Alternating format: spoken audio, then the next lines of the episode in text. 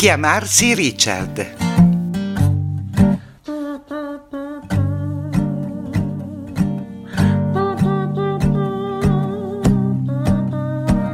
Quella mattina di luglio il signor Alfonso Britti si svegliò presto. Era una bella giornata estiva, come si conviene in quel periodo. Niente affa come nei giorni precedenti. Anzi, c'era una bella arietta quando si affacciò sul balcone. Aveva in programma un piccolo intervento alla mano in ospedale, ma prima c'era da fare il tampone che tanto lo terrorizzava. Il virus Covid-19 diminuiva ancora, ma per lui solo in apparenza.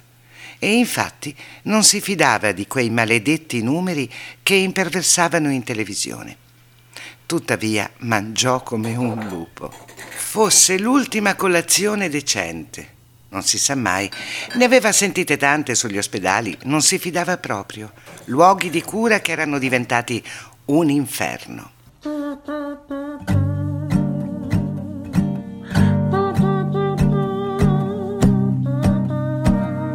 Aveva 70 anni, camminava con un procedere alla ricerghiere, moleggiato, elegante, tanto che gli amici lo chiamavano Richard.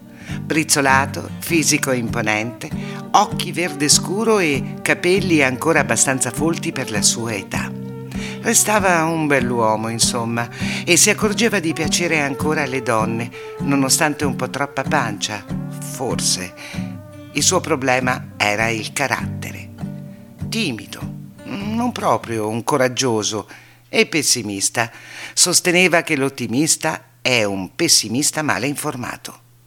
Comunque si sentiva in gran forma se non fosse stato per quel tendine alla mano sinistra che spesso gli procurava dolore. Decise di fare una passeggiata a piedi. L'ospedale San Francesco distava poco più di un chilometro.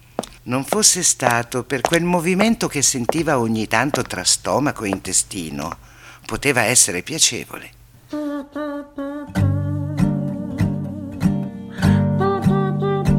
In ospedale trovò un'infermiera molto carina, di mezza età, gentile, educata.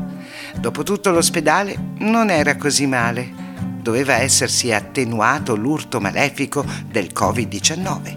Erano tutti così sereni. Il medico gli disse di rilassarsi, di stare tranquillo. In fondo è solo un bastoncino, signor Britti. Fatto il tampone, infermiere e dottore scomparvero. Lasciato solo per pochi ma fatali minuti, il signor Britti non rimase per niente tranquillo, anzi cominciò ad agitarsi sempre di più.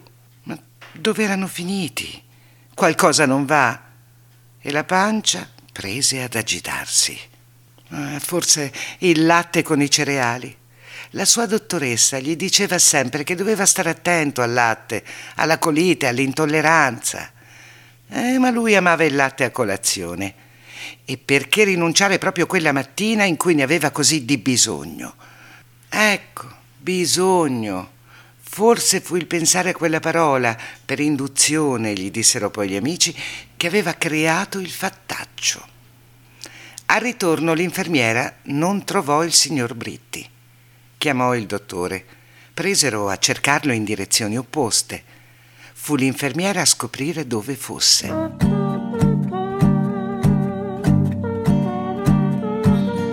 Al rumore della maniglia, Alfonso Britti ebbe quell'attimo di terrore che si prova quando si viene scoperti, quando è proprio finita per distrazione, per noncuranza.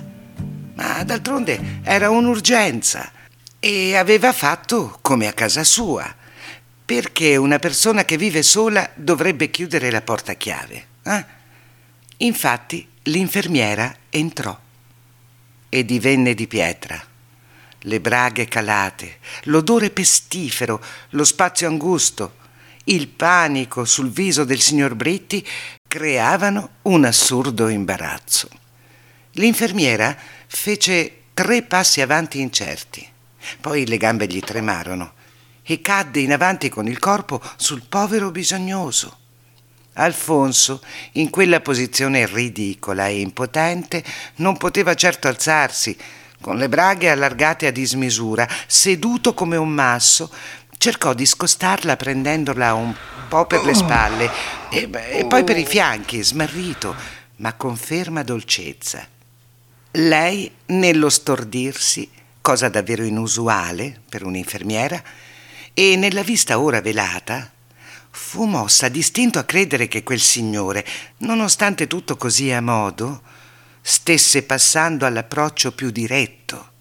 Ma, ma signor Britti, ma, ma che fa? Mm, mi chiami pure Richard?